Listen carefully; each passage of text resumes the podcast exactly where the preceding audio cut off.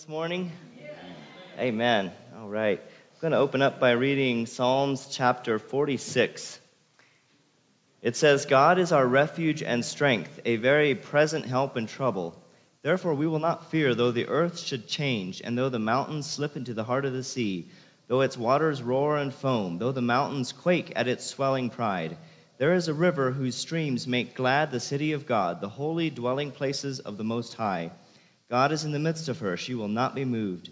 God will help her when morning dawns. The nations make an uproar. The kingdoms tottered. He raised his voice. The earth melted. The Lord of hosts is with us. The God of Jacob is our stronghold. Come behold the works of the Lord, who has wrought desolations in the earth.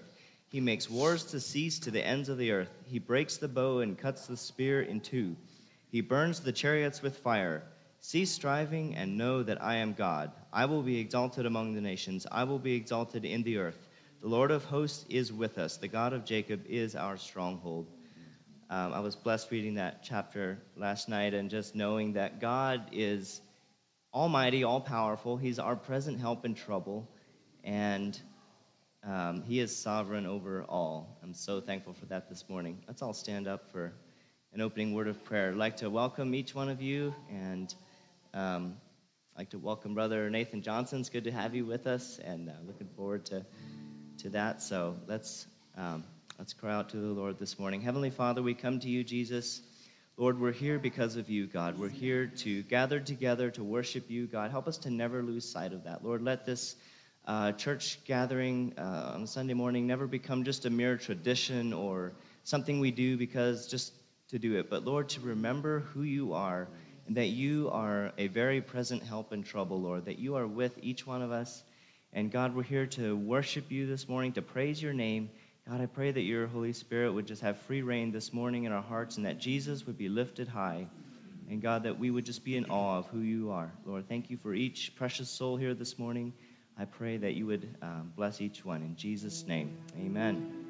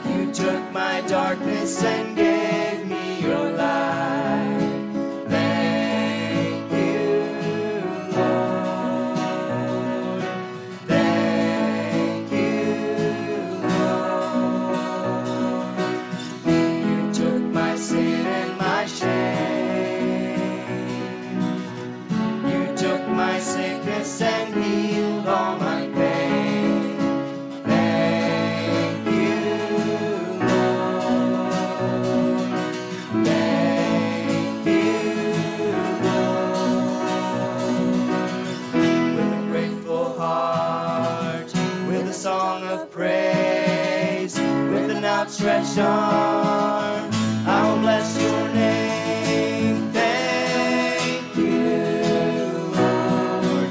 I just want to thank you.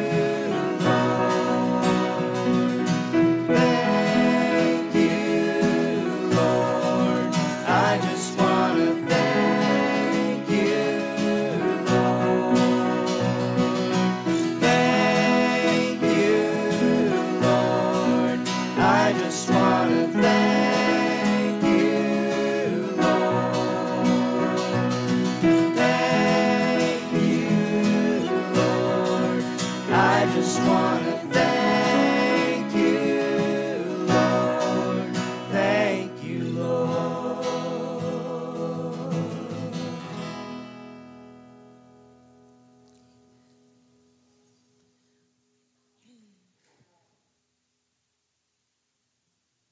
was just convicted again as singing while singing that song of how many times, like I was talking about with you this morning, Phil, how many times we take what we have in our week or our month or our life, and we look at it and we say, oh, this is terrible, it's hard, it's rough. But where is our thankfulness? Is my is my eyes focused on Christ? Is that my goal? Or is it the things of this world? Is it the stuff that I can accumulate or how easy things are here? Or is it the victory that I have in Christ? And I just, yeah, I want to be thankful for the hard times in life that draw me closer to Him, not just for the easy times that are so fun, if you will, or they're just easy to go through life in that, but to be thankful for the times that God takes me through.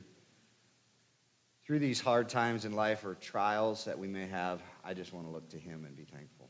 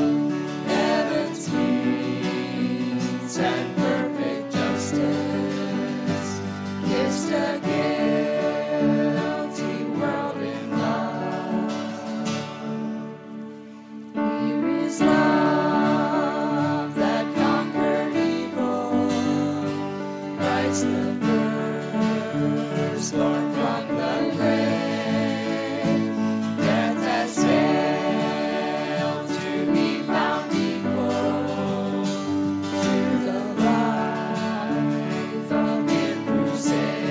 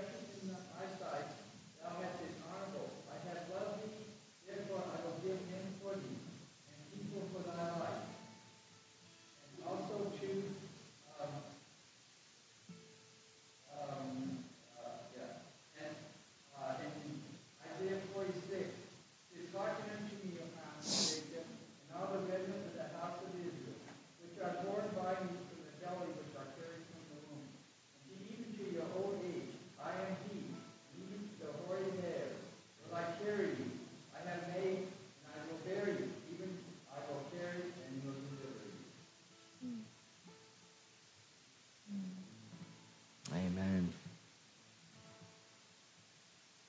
You can be seated.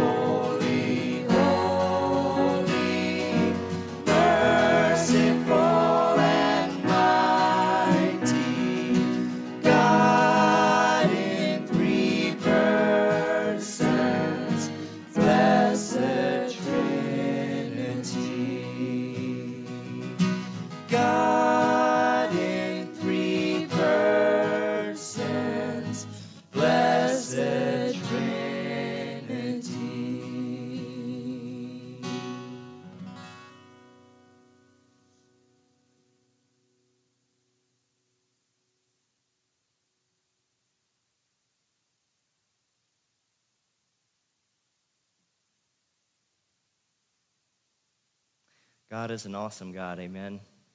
I've just been thinking this past week how much change we've seen in the last few years, and I think uh, if the Lord tarries, there'll be a whole lot more change. And all of a sudden the thought just hit me like, you know what? It doesn't really matter what changes, because God is always the same, and his faithfulness remains. With harder trials just comes more grace, and um, God is good. We are secure in him. And so I love that. Let's all stand up and sing Awesome God.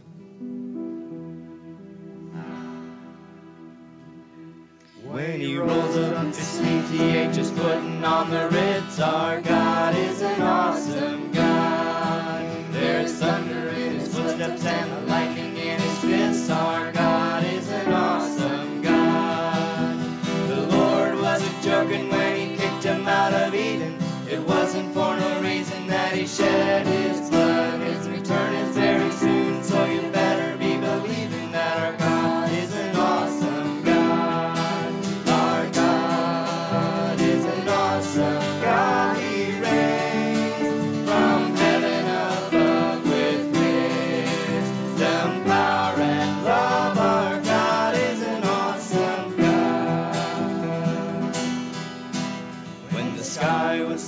silence in the void of the night. Our God is an awesome God. He spoke into the darkness and created the light. Our God is an awesome God. Judgment and wrath He poured out on Sodom. Mercy and grace He gave us at the cross. I hope that we have not too quickly forgotten that our God is an awesome God. Awesome God, He reigns from heaven above with wisdom, power, and love. Our God is an awesome God. Our God is an awesome God. He reigns from heaven above with wisdom, power, and love. Our God is an awesome God. Our God is an awesome God. Our God is an awesome God.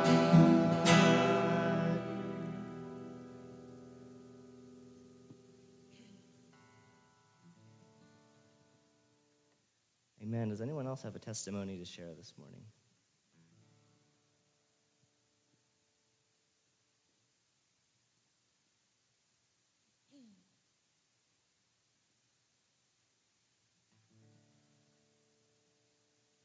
I think this song is my testimony. um, it's been this last week. I really, we, we always need Jesus. We always need the Lord. But there's some days and some weeks that we feel like we need Him even more.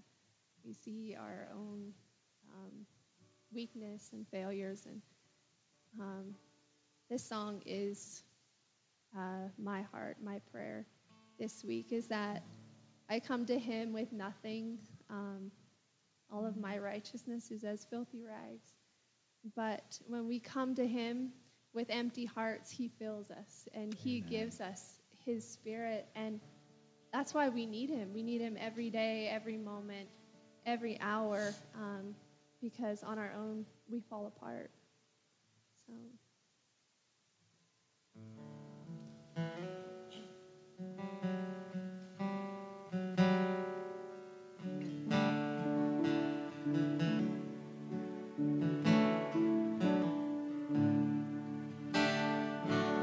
Lord, I come, I confess, bowing here, I find my rest.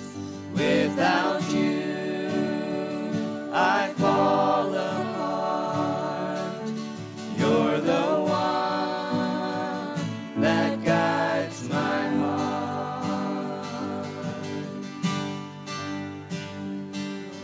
I need You, oh, I need You. Every hour I need You, my one defense, my righteousness. Oh God, how I need You. Where sin runs deep, Your grace is more. Your grace is found is where You are, and where You are, Lord, I am free. Holiness is Christ in me. Lord, I need You.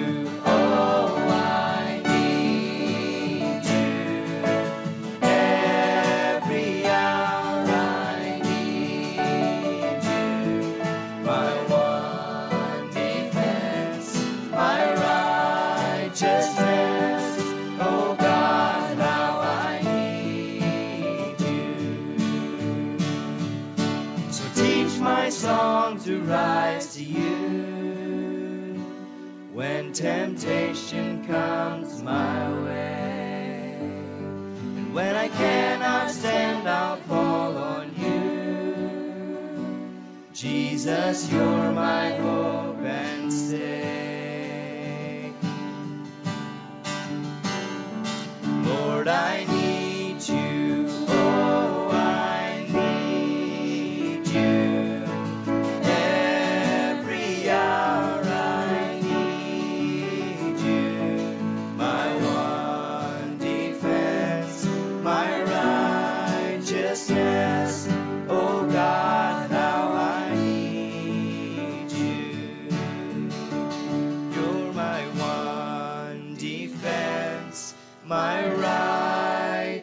righteousness, O God, how I need you.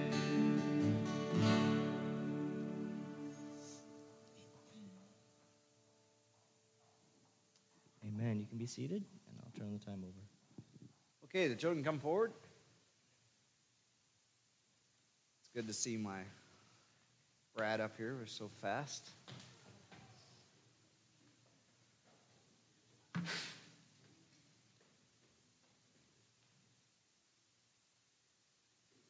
Slowly they wander up.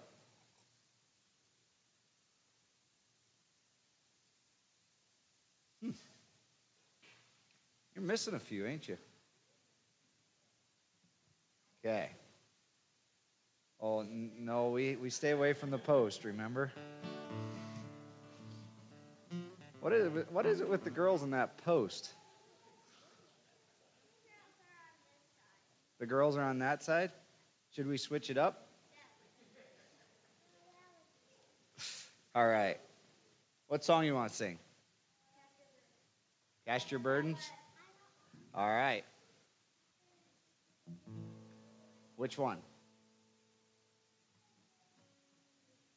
It's a new one? Oh, you guys like to you guys like to spring those on me, don't you?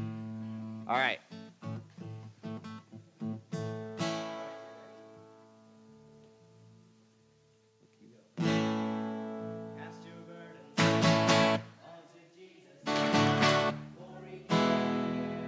For you, cast your burdens onto Jesus, for he cares for you. Higher, higher, lift up Jesus, higher, higher, higher, higher, lift up Jesus, higher, higher, higher, higher, lift up Jesus, higher, higher, higher, higher, lift up Jesus, higher, higher, lower, lower.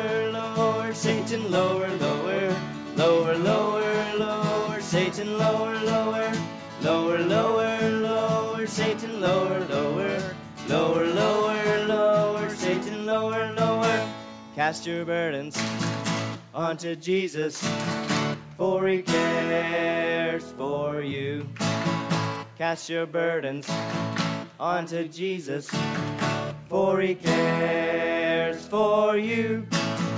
Higher, higher, lift up Jesus, higher, higher, higher, higher, lift up Jesus, higher, higher, higher, higher, lift up Jesus, higher, higher, higher, higher, lift up Jesus, higher, higher, lower, lower, lower, Satan, lower, lower, lower, lower, lower, Satan, lower, lower, lower, lower, lower, Satan, lower, lower, lower, lower, lower, Satan, lower.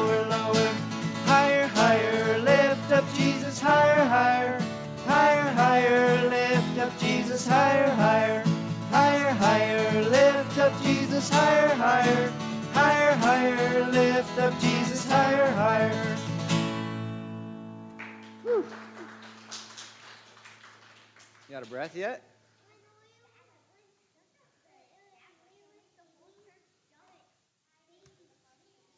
Oh, you think the whole church should jump?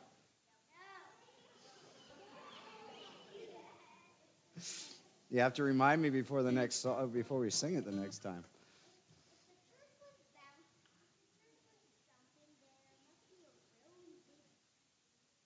Oh. Well, we know they're excited if it seems like there's a big trampoline underneath of it. All right. So you said you got a new song? Stand Up. What is it? Can I can I know the name of the song? Oh, I got the joy, joy, joy. We, huh? What is it? Okay. Good. Tell me how the tune goes. I got.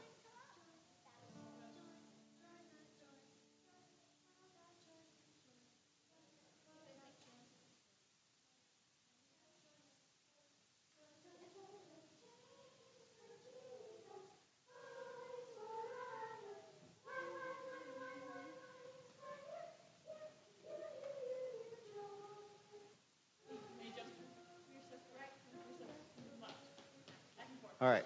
What key you want to do there?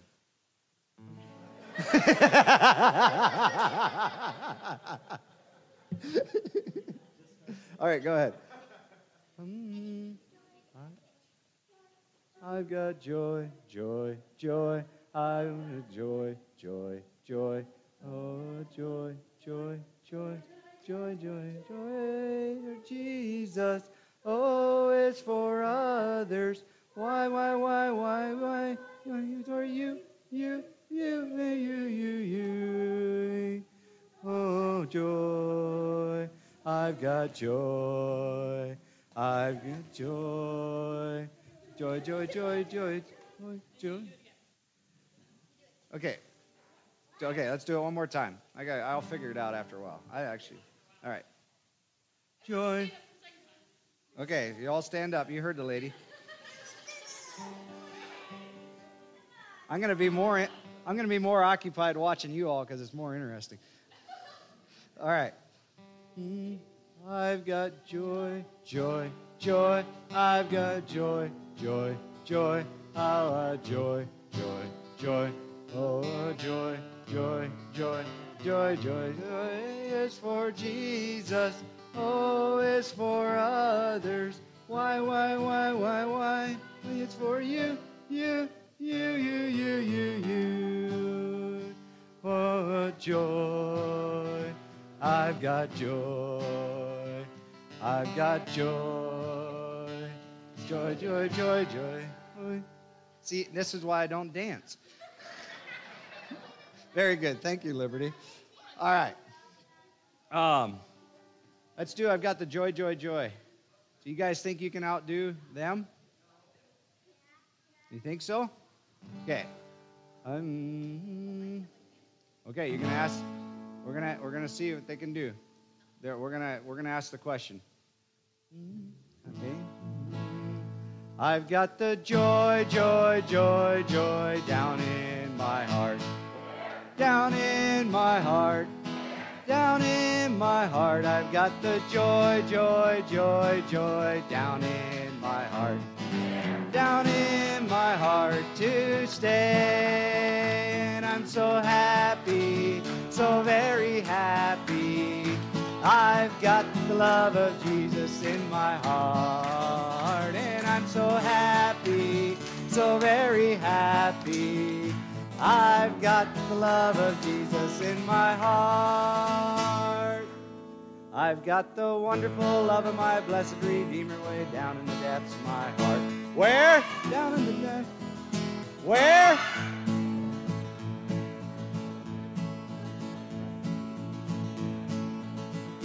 Where? Down in the depths of my heart to stay. And I'm so happy, so very happy. I've got the love of Jesus in my heart, and I'm so happy, so very happy. I've got the love of Jesus in my heart. Well, I think you beat him, huh? Understanding down in my heart. All together. Where? Down in my heart. Where? Down in my heart. I've got the one that passes understanding down in my heart. Where? Down in my heart to stay. And I'm so happy, so very happy. I've got the love of Jesus in my heart. And I'm so happy, so very happy.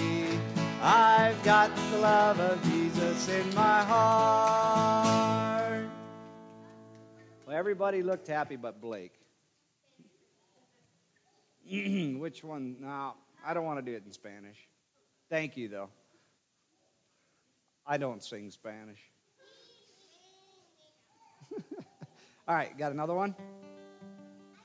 Which one? Who's the king of the jungle? Okay. See, the girls never get the whaley whaley part very well, do they? Okay. Who's the king of the jungle? Who's the king of the sea? Who's the the King of the universe? And who's the King of me? I tell you, J E S U S, yes, He's the King of me. He's the King of the universe, the jungle and the sea. Who's the King of the jungle? Who's the King of the sea? Who's the King of the universe? And who's the King of me? I tell you, J E S U S, yes, He's the King of me.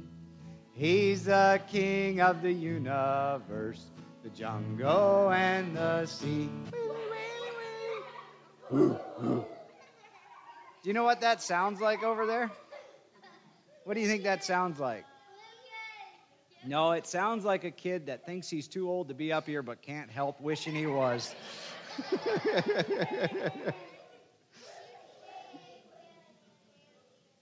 All right. Got.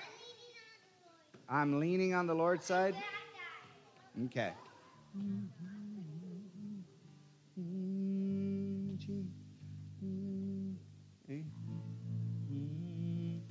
Who, what are you leaning on? Tell me, whose side are you leaning on? I lean, I lean, I lean, I lean, I'm leaning on the Lord's side. I lean, I lean, I lean, I lean, I'm leaning on the Lord's side. Tell me, whose side are you praying on? Tell me, whose side are you praying on?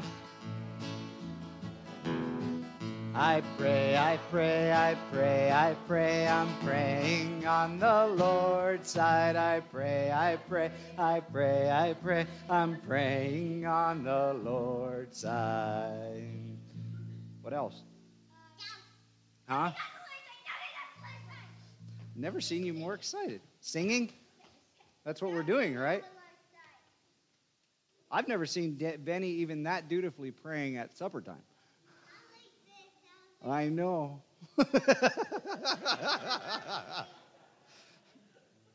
hmm. Now that I know you can do that. Hmm. All right.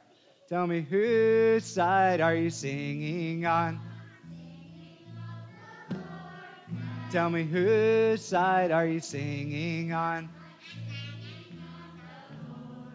I sing, I sing, I sing, I sing, I'm singing on the Lord's side. I sing, I sing, I sing, I sing, I'm singing on the Lord's side. You want to do jumping? Tell me, whose side are you jumping on? Tell me, whose side are you jumping on? I jump, I jump, I jump, I jump, I'm jumping on the Lord's side. I jump, I jump, I jump, I jump, I'm jumping on the Lord's side. Oh. Okay, so who do you guys want to have come up here to help sing? Uh,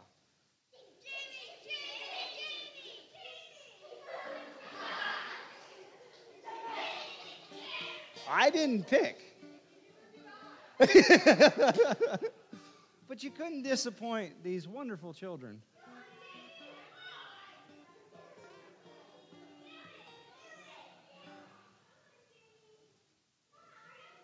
Woo!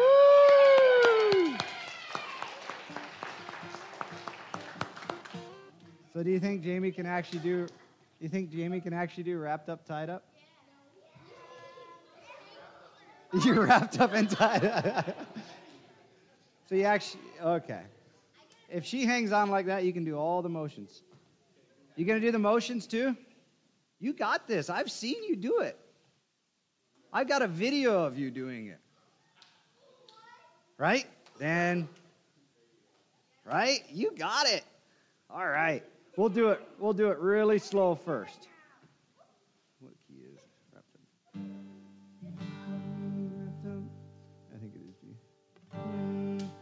wrapped up, tied up, tangled up in Jesus. Wrapped up, tied up, tangled up in Jesus. Wrapped up, tied up, tangled up in Jesus. Wrapped up, tied up, tangled up. Wrapped up, tied up, tangled up. Wrapped up, tied up, tangled up in God. I'm inside, outside, side to side in Jesus. I'm inside, outside, side to side in Jesus. I'm inside, outside, side to side in Jesus. I'm inside, outside, side to side, inside, outside, side to side, inside, outside, side to side in God. I'm upright, downright, living right in Jesus. I'm upright, downright, living right in Jesus. I'm upright, downright, living right in Jesus. I'm upright, downright, living right. Upright, downright, living right. Upright, downright, living right in God. I'm wrapped up, tied up, tangled up in Jesus. I'm inside, outside, side to side in Jesus. I'm upright, downright, living right in Jesus. I'm wrapped up, tied up, tangled up, inside, outside, side to side, upright, downright, living right in God. I'm wrapped up, tied up, tangled up in Jesus. I'm inside, outside, side to side in Jesus. I'm upright, downright, living right in Jesus. I'm wrapped up, tied up, tangled up, inside, outside, side to side, upright, downright, living right in God. Woo! Good try, Jamie.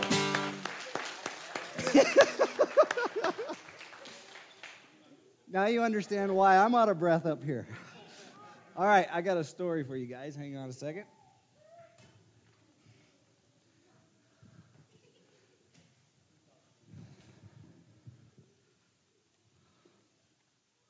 All right. Do you remember who we read about last week? You weren't here. All right. Who was a missionary to Burma? You don't know? Come on, Brad. You should remember this. Adoniram. Huh? Nope. Adoniram Judson. All right. You remember where I said Burma was? We showed you on a map, right? Where was where was where was Burma at? What was the next country close to it? India was close. Thailand was right on the border of Burma. Right there. So, okay. So when Adoniram and Ad Judson arrived in Burma in eighteen thirteen, the first thing they had to do was learn the language. Why would they have to learn the language? You don't think signs and wonders was good enough? You know what signs and wonders are? It's when you sign and they wonder. All right. So they had to learn the language.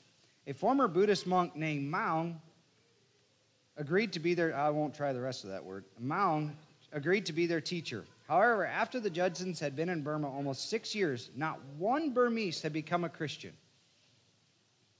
Do you think that sounds successful? Hmm. Here, you want to sit up? You want to sit up? You want to sit up instead of lay down? Nope. Okay. So after six years, not one had come to Christ yet. People are polite, but no one wants to talk about Jesus, Adoniram said. You have translated two tracts in the book of Matthew, Anne said. At least now people can read the good news in their own language. Yes, that's true, Adoniram agreed, but we have to find a way to actually talk to people. If you want to talk about religion, Maung said, you have to build a zayat. The American missionaries had seen these platforms on stilts along Pagoda Way, the street that led to the Great Golden Pagoda. The zayats were where men gathered to talk about philosophy and religion. The language teacher added, the zayats were men gathered to talk about philosophy and religion, the language teacher added. Excited, Adoniram built a zayat and sat under the thatch roof, waiting to talk about Jesus. Sure enough, first one man and then another came and sat in the zayat. This was the way people in Burmese culture talked about religion. What does your religion say about the mind? A man asked. Hoping for a good debate, Adoniram said simply, our Bible says, brothers and sisters, think about the things that are good and worthy of praise. Then Adoniram added, how we think is how we act. What, Maung Nan? Then that's impossible. We cannot live without telling lies. Adoniram was surprised. What do you mean? The king's word in Burma is law. If he doesn't like what you say, he can cut off your head, just like that. So you say whatever you think the king or the mayor wants to hear. Nobody trusts anyone else. It's the only way to stay alive. Adoniram realized that the way the Burmese people thought made it hard to understand Bible truths. But one religion is based on truth, he said. God's Son said, I am the truth. People who believe in Jesus must also do and say what is true. The men went away shaking their heads. This strange Christian ideas could be dangerous. Still, Adoniram, Maung, and a few other men continued to talk in the Zayat. Maung Shwe-gnong also listened. Then one day, Maung said, I have decided to become a Jesus follower. I want to be baptized. This was what Adoniram had been praying for. But he hesitated. He knew Maung was risking his life by becoming a Christian. Then Maung said, I am tired of cheating and lying. I want to follow the true God. Adoniram and Anne rejoiced. They were so excited, and within a few years, a little church in Rangoon had eighteen Burmese Christians, including Maung Shwe-gnong, the language teacher. So, if you remember in the beginning of the story, Maung Shwe-gnong was the, a monk who befriended them, but he also taught them the language. So one time when we were in Tibet, I was smuggling, we were smuggling uh, uh, little radios that they could listen to. There was the only radio program in their language, and it was a Christian program. So we'd smuggle these little shortwave radios into the into Tibet, and then we would tell them at what time to listen to the radio so they could hear about Jesus.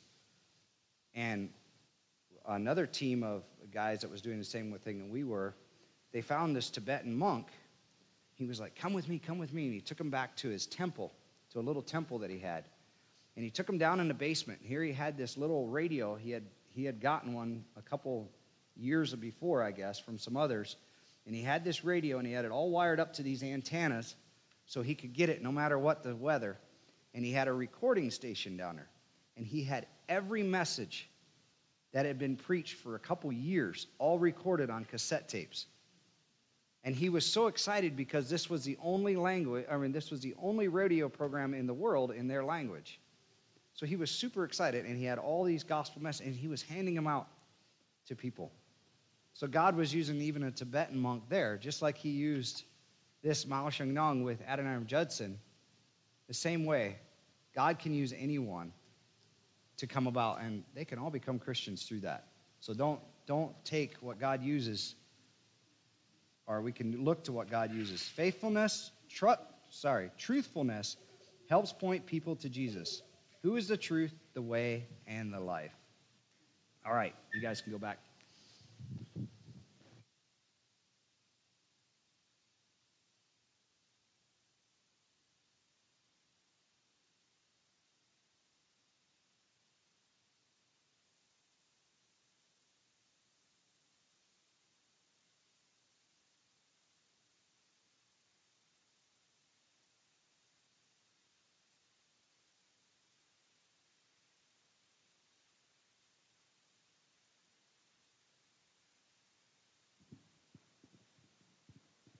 Good morning.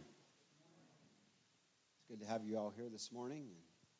Thank you, uh, worship team, for leading us in praise and worship, and kids for singing. Now, that was a great story that, that Carrie read. That was a great story for all of us. You know, God, God is willing to use us in so many ways, and, you know, we can... We can think that uh, we don't have much to offer, whether it's you kids, or us as older people, or uh, even old people like Steve back there. God still has uh, a uh, way to use each one of us, and and Steve, I'm not I'm not scared to point that out or, or give you a hard time on that, because I know God really does use you in, in ministry to other older people too. And so there's there's many things that uh, that God has available for us to do, and, and don't be afraid to do the small things, because the small things can make a big difference. But for today, uh, I don't think I have a whole lot of announcements. If you're uh, new here or you're watching online, welcome. We are glad you have uh, joined us in whatever way possible. So uh, we invite you to come hear the word, and uh, we will, uh, we're looking forward to that. I'll give you more on that in a minute here. After the service, as normal, we have a lunch plan, so please everybody stay for that. There's plenty of food, and that's a great time of fellowship as well. Also, another thing that's coming up is a uh, another hymn sing. It's it's put on kind of by the community. Well, the uh, Walker Corporation, I believe, is the one that sponsors it, but there's uh, uh, a lot of different churches and groups involved in this hymn sing coming up on June the nineteenth, I believe. We've they sent us some uh, flyers, and uh, it's free, open to the public. There's some information on that uh, back on our table. So uh, community hymn sing coming up. So feel free to spread the word on that. Um, is there anything else I'm missing? Any other announcements for the week? I don't think we have any midweek services this week or anything. Today we're blessed to have a guest speaker with us, Brother Nathan Johnson. He's from Windsor. I won't go into a huge uh, detail in in uh, introducing him. He can probably introduce himself better than what I could, so I'll let him share a few minutes of uh, about himself, so you know who is uh, speaking to you this morning, and then he'll be sharing the word with us, and uh, we're blessed to have him here to uh, to share with us. So why don't you come on up here, and, and we'll pray, and uh, I'll turn it over to you to share what the Lord has laid on your heart. Father, I come to you this morning. I thank you for my brother. I thank you for his willingness to be used of you in this way this morning and to bring your word. And I know, Father, that you are faithful in speaking your word to us and through us. And, and we open our hearts and minds to you this morning to receive your word.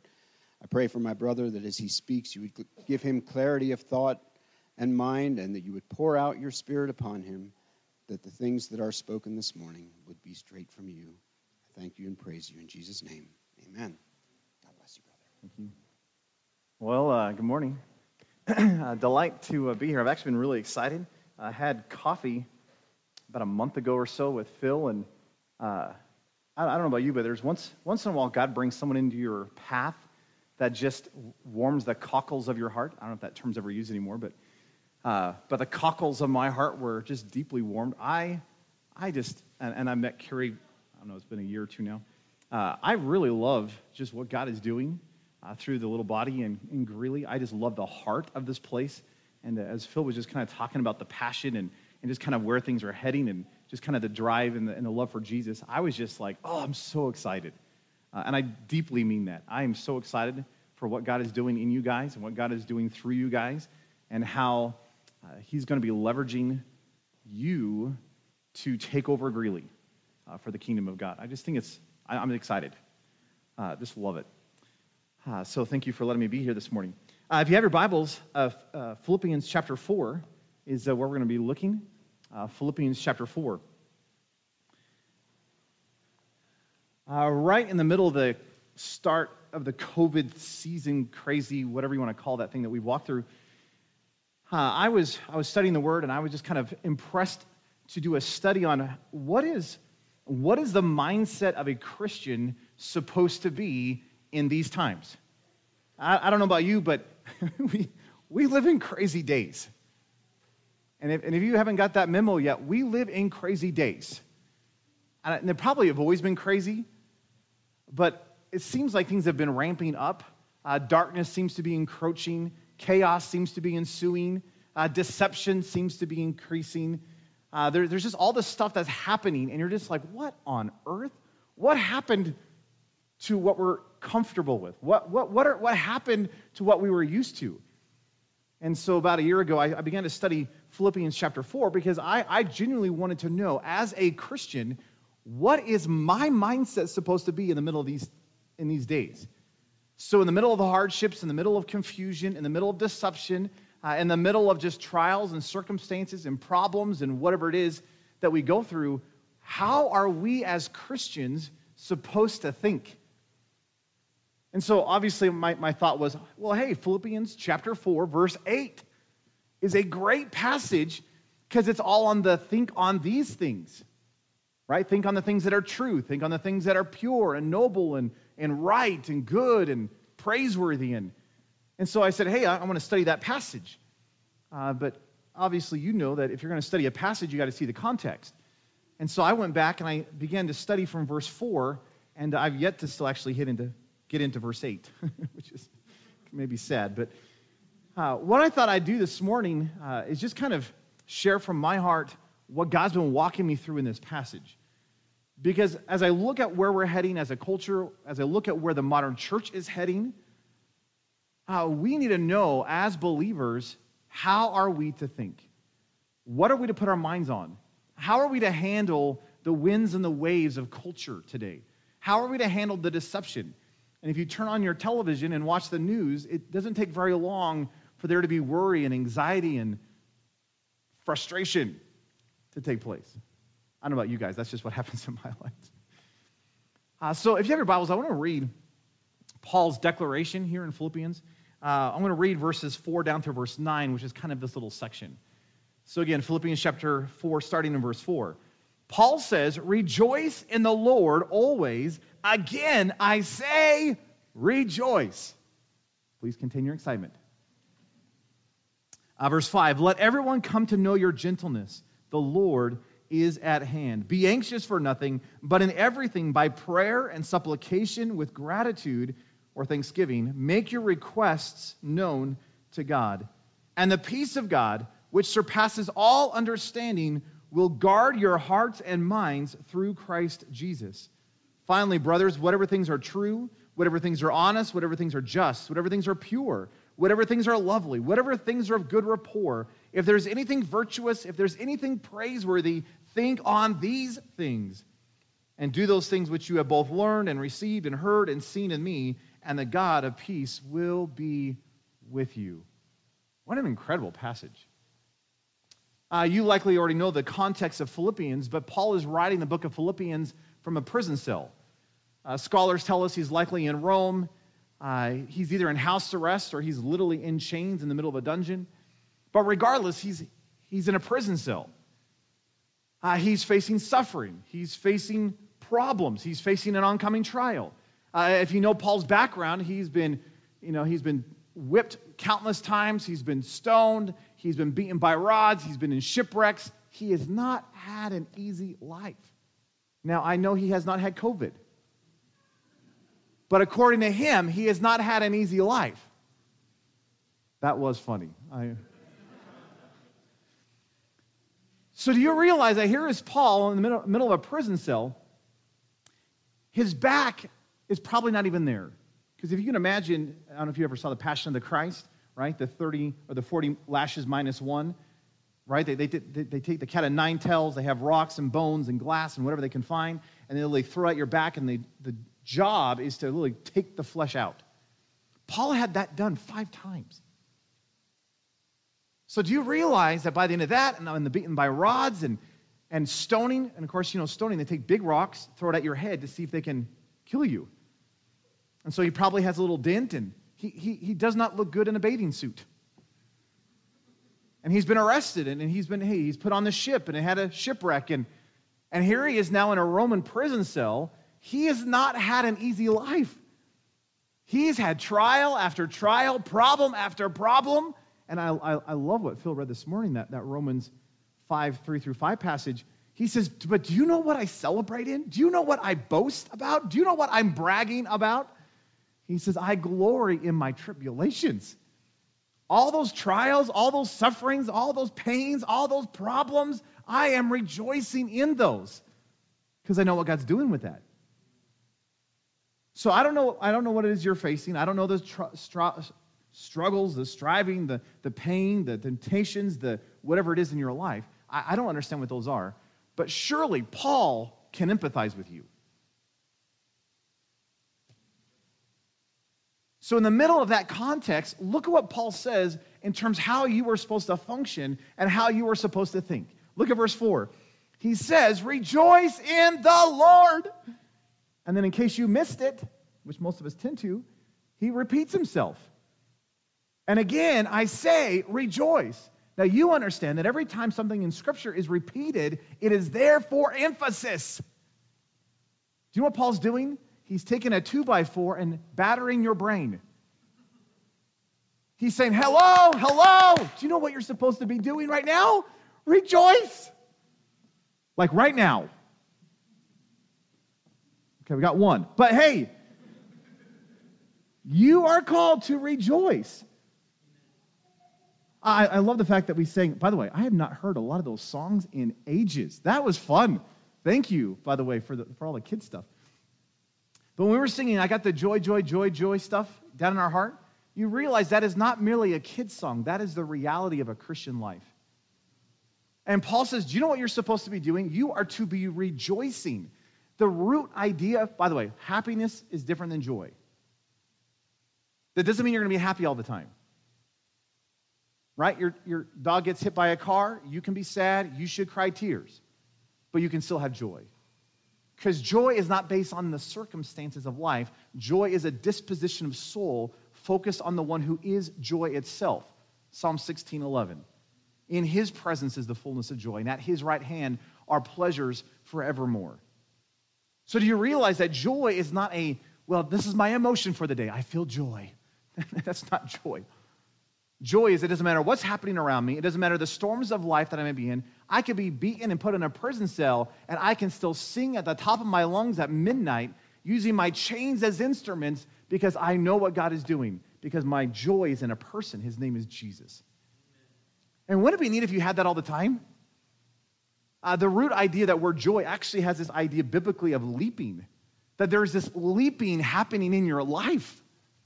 So I don't know how you guys are able to sit down, but man, there should be this happening. I mean, the kids were demonstrating it this morning.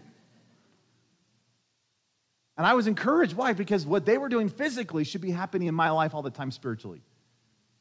That there should just be this, oh, aren't you facing problems? Yes!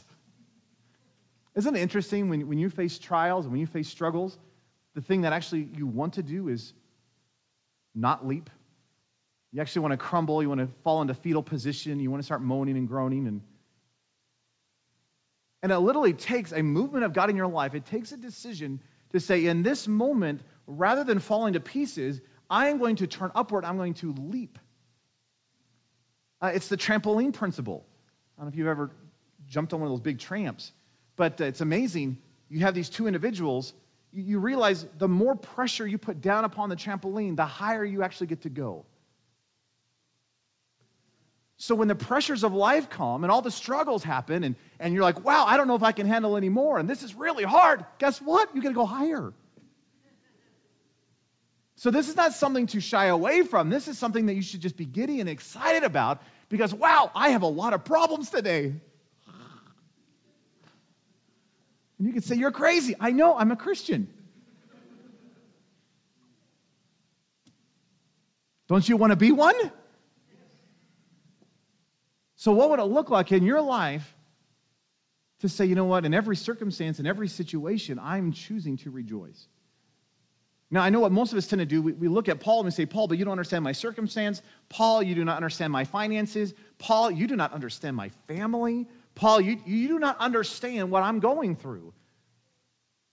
Which is why understanding what the context of Philippians is all about is so important. Because if here is a man who's been beaten and bruised and shipwrecked and, and thrown into a prison cell, if he is able to rejoice, surely you and I can rejoice.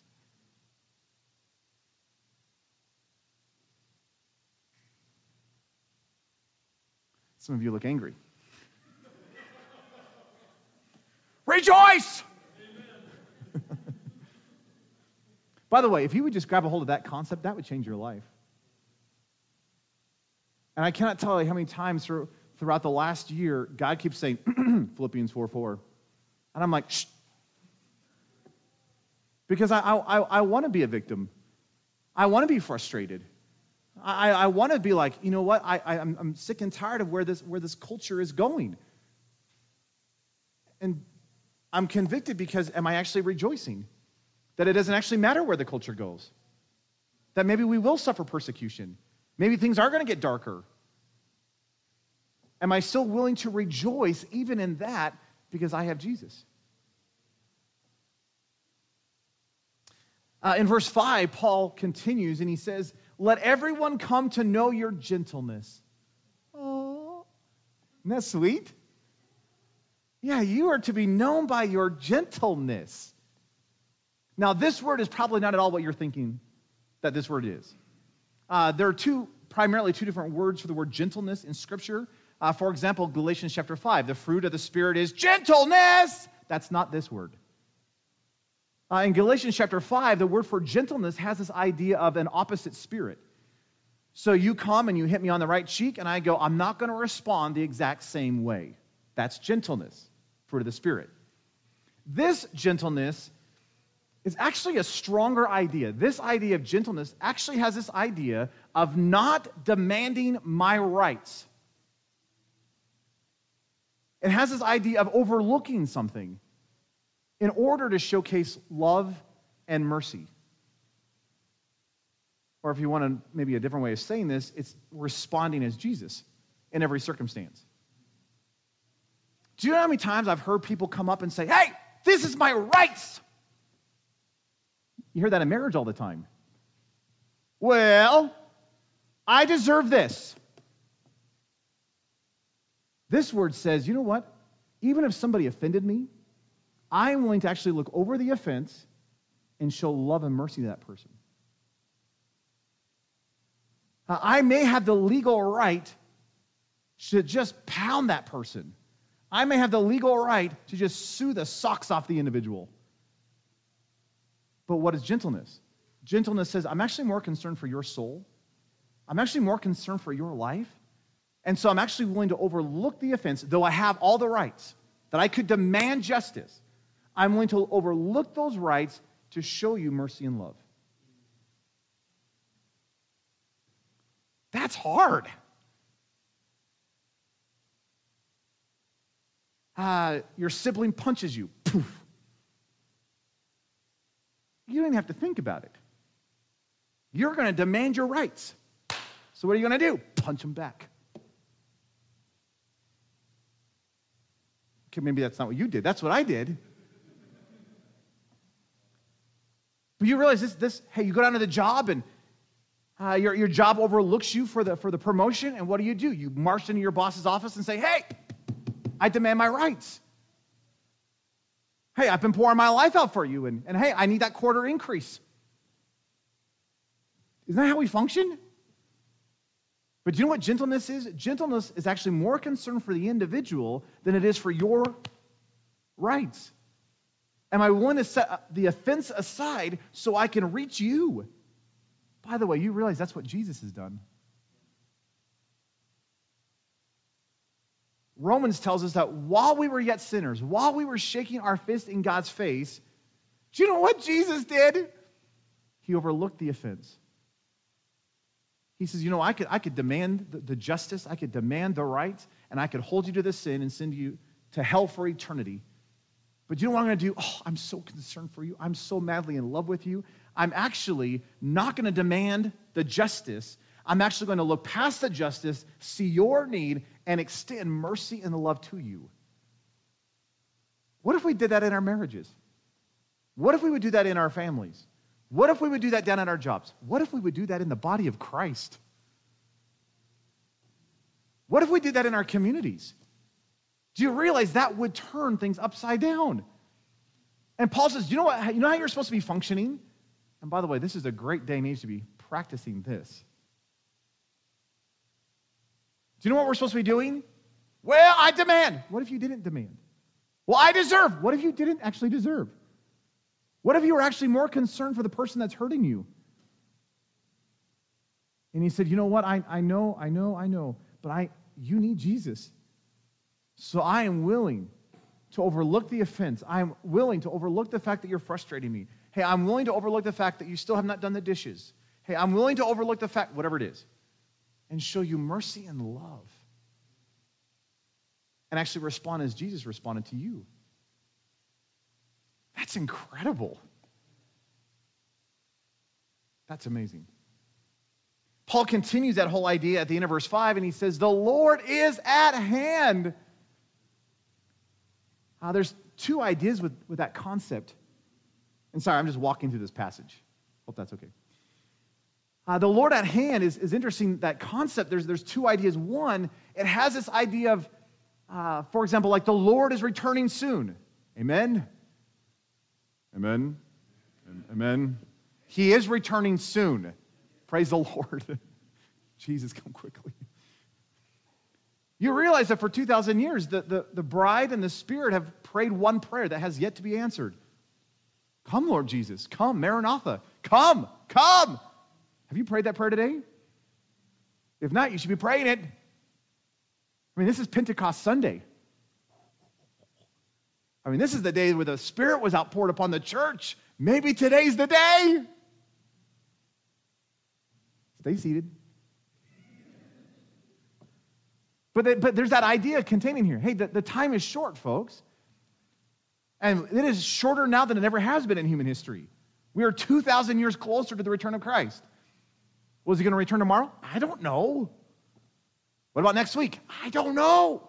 But it's soon. And it's getting sooner every day. And we need to make ourselves ready. And so Paul says, you, hey, you need to realize, hey, the Lord's return is imminent. It is coming soon.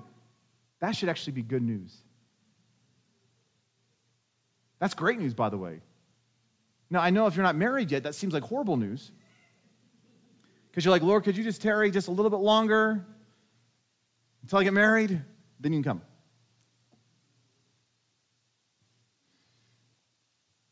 But that should be exciting for us as believers. The Lord is returning, folks. But the other idea, which I think is actually probably more what Paul's getting to, is this idea that he is at hand. He is close. He is nearby. Well, where is he? Well, it's like he's just, oh, he's here. Well, truth be told, he's here. And he's pressing in upon us, and he's with us. And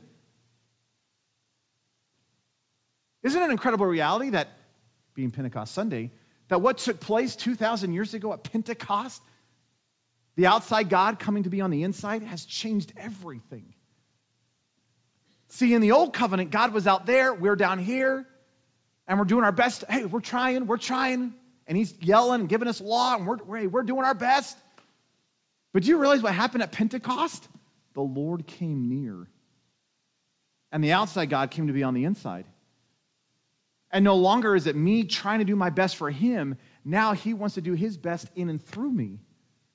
And now my life is to literally be carried along and resourced and empowered by the Holy Spirit. That who lives inside of this body, there are two people in this body, folks, which is not schizophrenia. There's two people in this body. There's Nathan and there's Jesus via the Holy Spirit.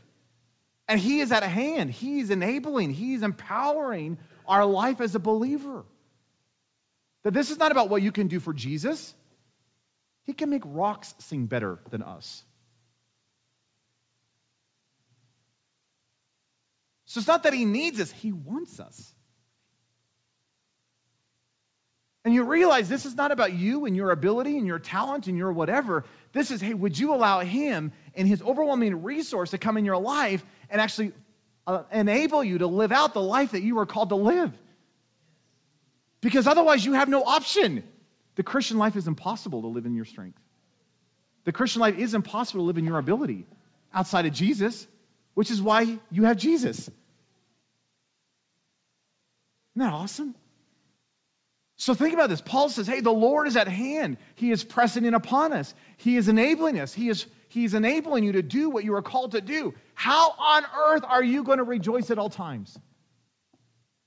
Well, I'll set a reminder on my watch, and when it goes off, I'll go, mm. That's not going to work. How on earth are you going to be gentle? How are you going to be known by gentleness? Well, when I have an offense, I'm going to grit my teeth and I'm going to, I'm going to scream at a pillow, throw some darts at a wall, and then I'll deal with the person. That's not going to work. How, how is this going to function? The Lord's at hand. How, how are you going to make this happen? You need Jesus. And Paul says, hey, the Lord is at hand. Now, that's tied into verse six. Look at verse six. By the way, verse six is, can apply to every single one of us. You cannot get out of verse six. This is the normal human living outside of Jesus. Look at this. The Lord is at hand. Be anxious for everything. Oh, sorry. Nothing. Nothing. Nothing. Well done. Do you realize that in our normal human condition, we are fretting and fearful and anxious and worried about everything? Aren't we? The alarm goes off in the morning. Poof. Oh no. What about this? What about this? What about this? What about this? What about this? What about this? And if you're married, and if you have kids, right? I mean, they're just, this stuff just, hey, we are, we are an anxious people. Did you know what the number one command in Scripture is? That's repeated more than any other command? It's not to love. It's fear not. Why do you think that one has to be repeated so often? Probably because we're so fearful. Uh, Richard Wurmbrand, who was a, a pastor in Romania during World War Two, and he got put into a concentration camp. He says that there were three hundred sixty-six clear commands to fear not. That's one for every single day of the year, including leap year. And supposedly he had them all memorized. And every day he would wake up and say that day's fear not passage. And the reason he was so encouraged is because the day that he was arrested was February twenty-ninth. It was, it was a leap year. And as they, put, as, they, as they put the hood over his head and they were carting him off into prison, he says, Lord, there's a command to fear not even on this day. So I choose to trust you. Uh, he was in the middle of the, of the concentration stuff, and, and he's being completely beaten. In fact, when he got out of prison, he could no longer wear shoes. His feet were so beaten that, that he, he could barely stand. But one day he was sitting in front of his uh, captors, and, and they were yelling, and they're doing all these fear tactics, and he's just sitting there, and he's just tranquil, and they're getting frustrated because he's not showing fear. And they, they basically, if I could... Give, give the Nathan Johnson version. This is, are you not afraid? And he says, sir, put your hand upon my heart. If it is beating any faster than normal, then you will know there is not a God.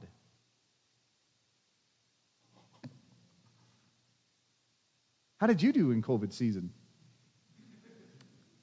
That's not prison. Well, for some of us, it felt like prison. But that's that that wasn't prison. That wasn't torture. That was sit at home and binge Netflix. Obviously not you guys, but everyone else. And yet, how many of us were living with fear? You looked at culture, fear actually became cool. If you were unafraid, you were actually the problem. Which I think is the first time I know in our history that it's been like that.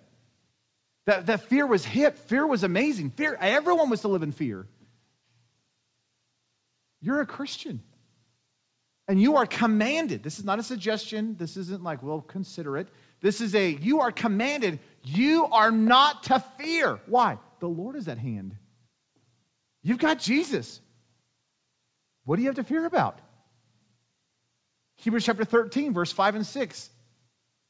Is all about, hey, he has promised us. He will never leave us or forsake us. So therefore, we can boldly declare, whom shall I fear? What, what can man do to us? That's an encouraging promise. If the God of the universe has looked at you and says, hey, I promise I will never, ever, ever, ever, ever leave or forsake you, why would you worry? The Lord is at hand.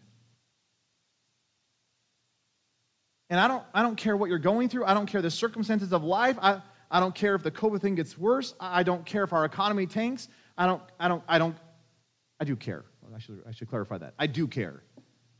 But as a Christian, that should not determine the disposition of my soul. Why? Because we are to be fearless in a fearful culture. We have the solution. It's Jesus. How are you doing?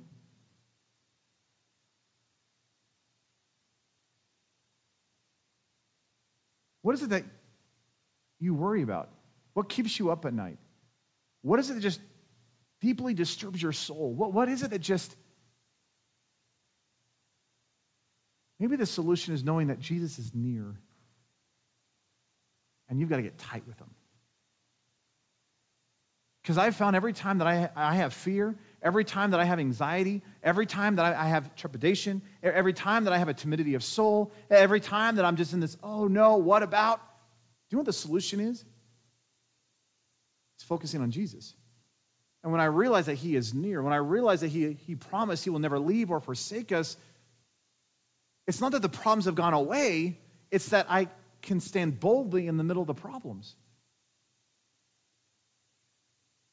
And so, hey, if you if you came in this morning and you're shaky a little bit and you're weak-kneed and you're just like, I don't know, and what about my job, and, and what about my family, and what about the finances, and, and, and what about the, what about the, what about the, what about the, could you just oh, go after Jesus? In fact, that's what Paul says at the end of verse six. He says, be anxious for nothing, but in everything, by prayer and supplication with thanksgiving, make your requests known to God. So he's setting up a contrast. He says, look, over here is do not be anxious about anything. Well, then what's my response? In everything. By the way, do you know what the word everything in Greek means? It means everything. Isn't that awesome? Which means every single thing that you can figure out, everything you can count. I mean, this is all. And what does all mean? All. Well, what about this? That's included in everything. Well, what about that? That's also included in everything. Are you getting this? So you cannot come up with a loophole in this. You cannot say, well, what about, I got a special, I have a special problem. Yes, you do. But you have a special God. There's no loopholes in this. In everything. So get this. Here's the contrast. There is nothing on earth that should produce anxiety. Instead, that should drive you to this, and everything in prayer and thanksgiving. It's not that this has gone away. It's not that these have changed. It's not that the circumstances of life have disappeared. It's that what used to cause anxiety is now doing something new in your life. Which is what? Prayer and thanksgiving. Now, look at the passage in verse six. Paul uses three different words for prayer. He says, in everything, by prayer, supplication, and making requests. And if you say, Nathan, what's the difference between them? It actually doesn't matter. There's not much difference. It's just like he's repeating himself. Uh, you could think of it like prayer is the big umbrella. Supplication is what you're doing under the big umbrella called prayer. Making requests is the little things you're doing in supplication. But it doesn't matter, because the emphasis of the passage is there's nothing going on in your life that's causing anxiety. Rather, those exact things are pressing you to another reality. And what is that? Intimacy. Do you know what prayer is all about? Intimacy, focus, relationship. Well, how long should I pray for? How long are you breathing for? I breathe for twelve hours a day, and I stop. Well, then pray for that many hours. You, you, you realize we are called to pray at all times. You realize that everything you're doing should be wrapped up in this idea of relationship and intimacy with Jesus. I heard an illustration recently which talked about the, the amount of time for praying. Maybe I shouldn't bring this up. The illustration was kissing. Have you ever, married couples, as a married couple, because if you're not married, hopefully you have no idea what I'm talking about. But as a married couple, do you set a timer for kissing? And after five minutes, ding, honey, we're done. Wouldn't that just ruin everything?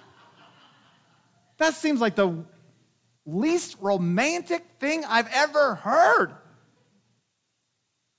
So then why do we set timers with Jesus? If it's all about intimacy, if it's all about relationship. Well, chapter a day keeps the devil away. Good.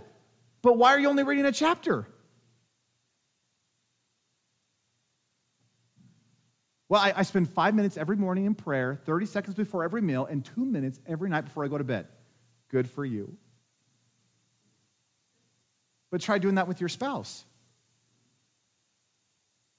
Honey, got five minutes, go. And you're done. That isn't, that's not how relationships work. So think about this. What if everything in your life that has always caused anxiety, what if everything in your life that's always caused trepidation, what if everything that's caused frustration, what if everything that has just caused that worry and that fear, what if rather than producing that, what if it would drive you into relationship with Jesus and only cause you to love him more? And what is produced out of that is this relational, intimate prayer and thanksgiving in every circumstance. By the way, do you know what we call people who live like this? We call them Christians. Don't you want to be one? If you need an illustration, uh, I don't have anything good to use. Okay, imagine my Bible is all the pressure, all the trials, all the temptations, all the frustrations, everything that produces anxiety. You realize if this is God and this is me and this stuff gets between us, all it's going to do is press us further apart because this puts pressure. But what if you and Jesus got so tight that the only place, the only room for this stuff is out here? So when this stuff shows up in your life, it can't get between the two of you. So what does it do? It pushes pressure. It drives you to Jesus. You getting that? So what if every circumstance of life, what if every problem, instead of producing anxiety, by the way, that word anxiety means to cut up into little pieces. It means to divide your soul. It, it, it's separating you out, and it's just causing this chaos within. And you know what that feels like. We've all been there. So rather than producing that in your life, what if the same circumstances of life, the same family stuff, the same finances, the same president, probably shouldn't have said that, the, the same COVID, the same whatever it is, what if this, instead of producing anxiety, what if this would drive you to Jesus? Do you realize that we as, bo- as the body of believers had an incredible opportunity this last year to be more intimate with Jesus than we've ever been ever in our lives. Why? Because we've had chaos. And you look at most modern churches and you look at most modern Christians and they're falling apart. Why? Because the problems got in the middle of this thing and it just... Paul's solution then is, are you doing that? Again, I don't, I don't know what you came in with this morning. I don't know what problems you have. I don't, I don't know the circumstances of your life. I don't understand your family and your finances. I, I, I don't. I don't know your job situation. I, I, don't, I don't. But could it be that that stuff doesn't actually matter as much as what you're going to do with it? Or how God wants to leverage that in your life to just get tight with him? See, the Lord is at hand. And if the Lord is at hand, then everything here can actually drive me to him. If the Lord is at hand, it is actually possible for me to rejoice always. Hey, if the Lord is near, then I can look at every offense and look over that offense for the concern of the person and show love and mercy. Why? Because he's here, folks. He's here. And he wants to get wrapped up in intimacy with you. Are you getting this?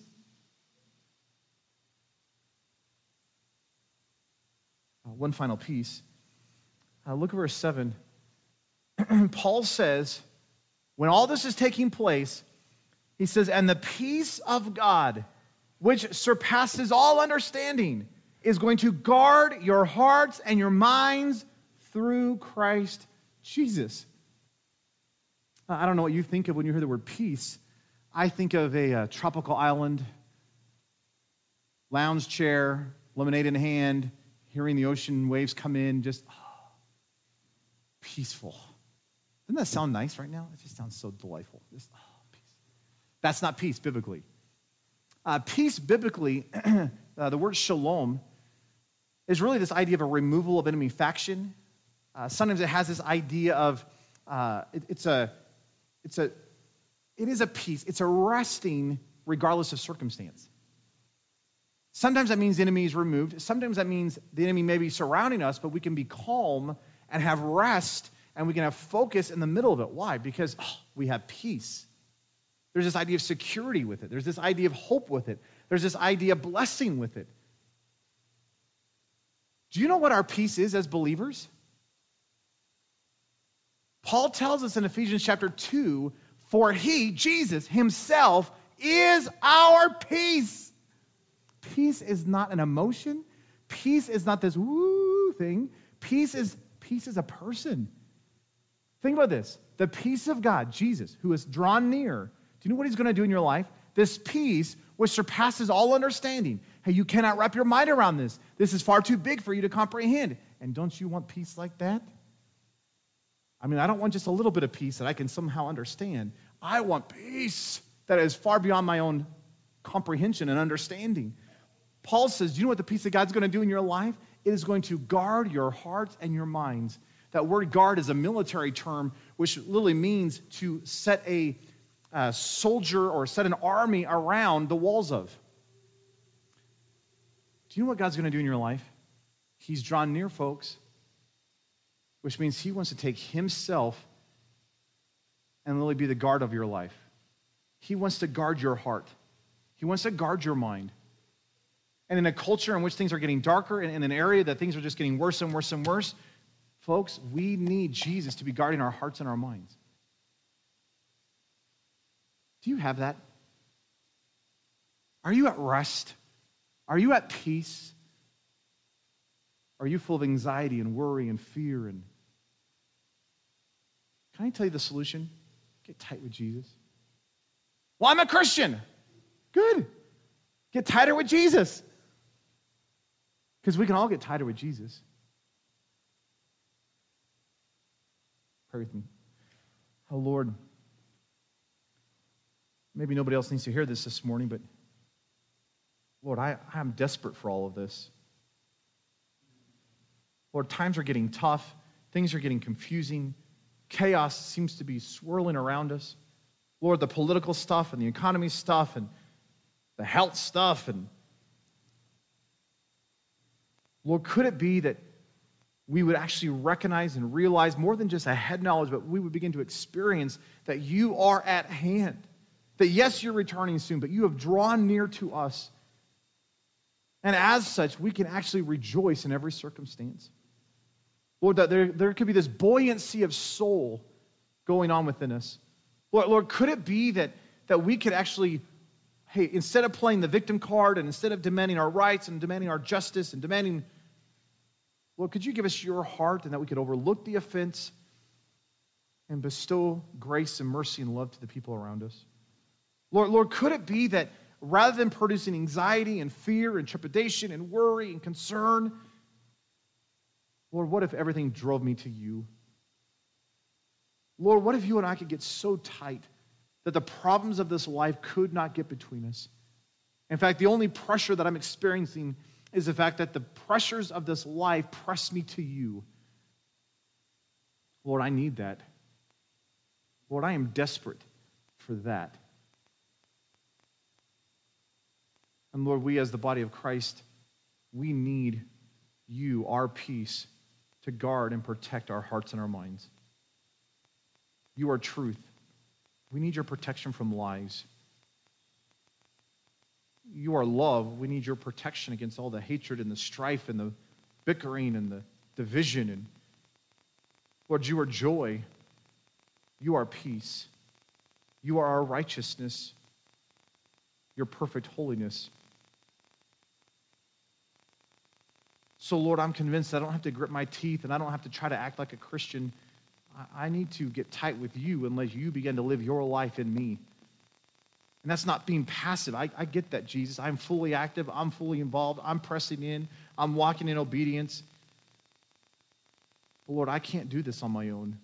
I cannot rejoice like I'm supposed to. I can't forgive like I'm supposed to. I cannot love like I'm supposed to.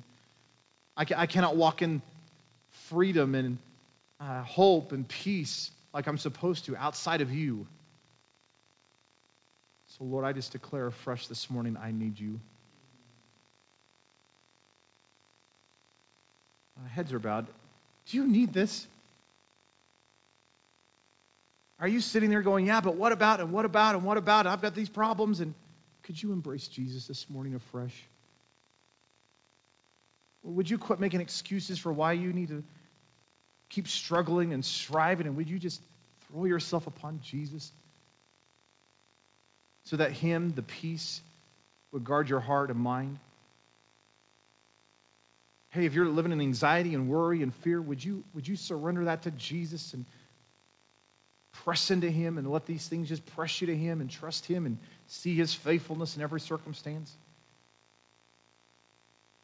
Jesus, your body needs this. Around the world, we need this. In this hour, Lord, we need this. And Lord, even though we celebrate what you did two thousand years ago at Pentecost, this outpouring of the Spirit of God, which was so desperately needed. Lord, we need a fresh movement of your Spirit today in this generation. Lord, we need an outpouring. We need a movement of God. We, we need, Lord, we need Christians to begin to live like Christians, which means we need you. And Lord, I do just pray a blessing upon this local body. I, I pray that, that Greeley would be turned upside down, that you would somehow show forth your love and your mercy, your kindness and your goodness through this body, that really just cannot help itself but be just wooed towards you. Lord, I just pray for opportunities. I, I pray for uh, the freedoms that we do have, the, the freedom to continue to witness and declare truth. So, Lord, would you blow afresh upon this body? And would you energize it and focus it afresh upon you and ground them more deeper into your word and more full into your life and the reality of the gospel? In short, Jesus, we just need you. Lord, you are so good. Oh, your mercies endure forever. Let's give you all the praise and the glory in your precious, powerful name. Amen. Amen. Would you press into Jesus? I know a lot of times with preaching, you can hear you can hear a sermon and be like, mm, good. And then walk out and nothing changes. But you realize if nothing changes in your life, your life's going to be miserable. And if there's all that turmoil stuff, that's not how we were made to live. So can I encourage you to just surrender afresh? And if in an hour from now something pops in your life that just kind of... Uh, Would you, would you just recognize what it is and say, Lord, I, I feel baited toward anxiety. There, there's a pressing toward fear, but Lord, I refuse. I'm in you. You're in me. So would you let this press me to you? This is how we're to live as believers, tight with Jesus. This changes everything. I pray for you. Love you guys. Keep praying for you. Seriously, I am genuinely excited what God is doing out here. And I'll be praying and cheering you guys on. Love it.